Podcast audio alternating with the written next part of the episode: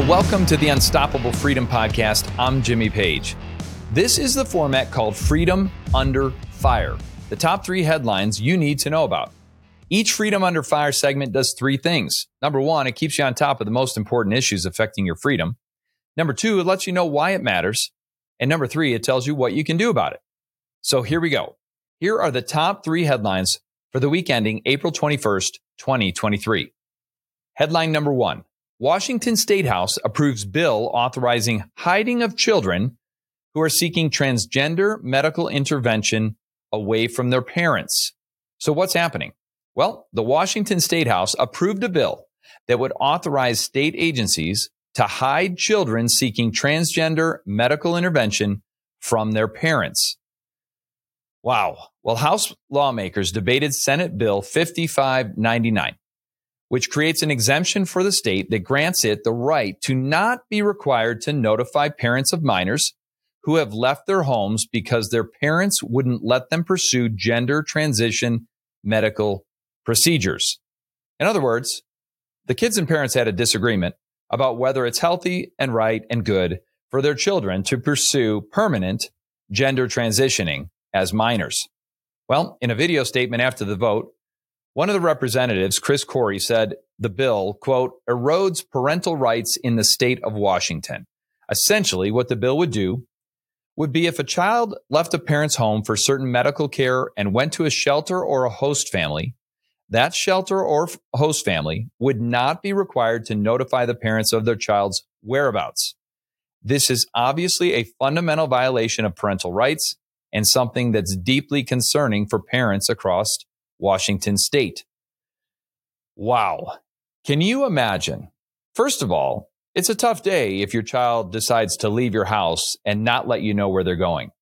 But then for the state to make it lawful for an organization or a host family to not even have to let you know where your child is is really quite stunning, isn't it? Uh, you know, the crux of this debate over the bill was whether the state be allowed to essentially hide where the child is. Well, most parents would go to the ends of the earth to find their child if they disappeared after an argument. And the fact that we have a bill that may become law that would say, hey, we're not going to tell you is just really troubling. Corry told the Epoch Times that under the bill, a disagreement between a child and parents over the child's desire for a medical transition constitutes, quote, abuse and neglect only because the parent hasn't properly affirmed what the child wants. Well, you know what? It's not the parent's responsibility to affirm everything that a child wants. In fact, that's not parenting at all. Uh, I don't know what that is, but it certainly isn't parenting. W- parents are there to help their children make wise decisions and to help them uh, see uh, the bigger picture and make decisions for their not only their short term good, but for their long term good as well. Corry said that there are already laws in place to protect children from abuse and neglect in the state.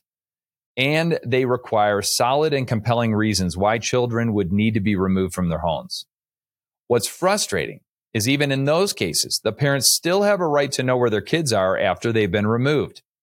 In this case, under this new law, parents will have no idea where their kids are.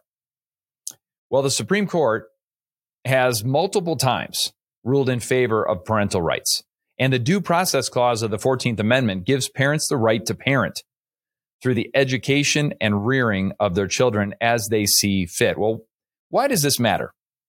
Here's why it matters to me. The fact that the state, the government, prevents parents from knowing where their kids are is truly stunning the state can essentially take possession of your kids and then hide them from you as they embark on permanent gender transitions. Parents and their kids disagree about things throughout the teenage years. As a parent who had four teenagers, I know this very well. It's part of the developmental process. But for parents to now have to worry about their kid running away and being hidden from them as they pursue gender transition without their consent is absolutely wrong. Ultimately, this is about an authoritarian takeover where the government has authority that supersedes parents in the upbringing of their children and where kids have authority over their parents as well. This does happen in every single communist country like North Korea and China, like World War II Germany. And now it's happening here in America. Well, what can we do about it? Well, number one, we need to pray. This is a battle between God's design and government control. It's also a war against the biblical family, and we have to use spiritual weapons of prayer to get breakthrough. Number two, move. Now, this is a really tough thing to wrap your brain around that the full assault on your kids and family in a particular state like Washington may make it necessary for you to leave these radical anti family, anti parent states. But that may need to be an option to protect your family. And number three, pull your kids from state run public schools because there is a heavy indoctrination, there is propaganda, and there's confusion being forced into every classroom that divides kids and parents. Here's headline number two how the U.S. is subsidizing high risk homebuyers at the cost of those with good credit. Wow, this is really interesting. Biden has a plan for home loan socialism. Joe Biden and this administration is set to roll out a plan that will punish Americans with good credit by forcing them to subsidize home loans for those who borrow with poor credit. A little noticed revamp of federal rules on mortgage fees will offer discounted rates for homebuyers with riskier credit backgrounds. And at the same time, force higher credit homebuyers to foot the bill. Fannie Mae and Freddie Mac will enact these changes on May 1st that will affect mortgages originating at private banks across the country. Well, why does this matter? Well, here's why it matters to me. This is blatant wealth redistribution, aka socialism. Some would call it theft. I certainly would call this theft, all in the name of equity. This is not America. It's not capitalism, and it penalizes people for success and good decision making. Equity is a warm and fuzzy term meaning, quote, we ensure that everyone has the same outcome. In other words, it's an outgrowth of the everybody is a winner and everybody gets a trophy nonsense. We are reaping what we've been sowing for 30 years. It's the exact opposite of a meritocracy where you have equal opportunities and what you make of it is up to you. Capitalism offers incentives for excellence, problem solving, and productivity. It rewards hard work, it rewards sacrifice, and it rewards creativity. What we're finding here with this policy is this is Marxism. It punishes high achievement and productivity, and it rewards bad behavior. Ultimately, this ends in full blown socialism. So, what can we do? Number one, I know most of us have completely lost confidence in our elected officials, and that's understandable. But in this case, we have to let them know that we are opposed to this nonsense. That may be the only thing that we can do about it.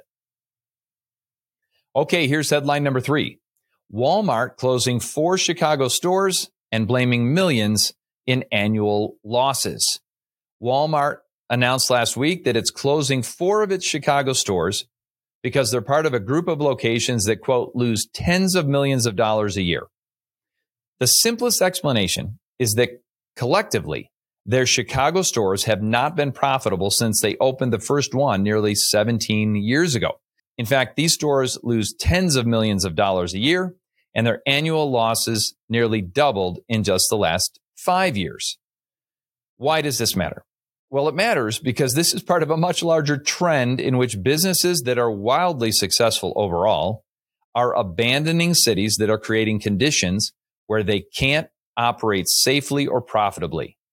What Walmart is not saying publicly is that theft, lawlessness, looting, and unsafe conditions caused by radical progressive policies to demonize and defund the police and refusal to prosecute criminals in the name of social justice equity is the root cause of business failure in these blue cities.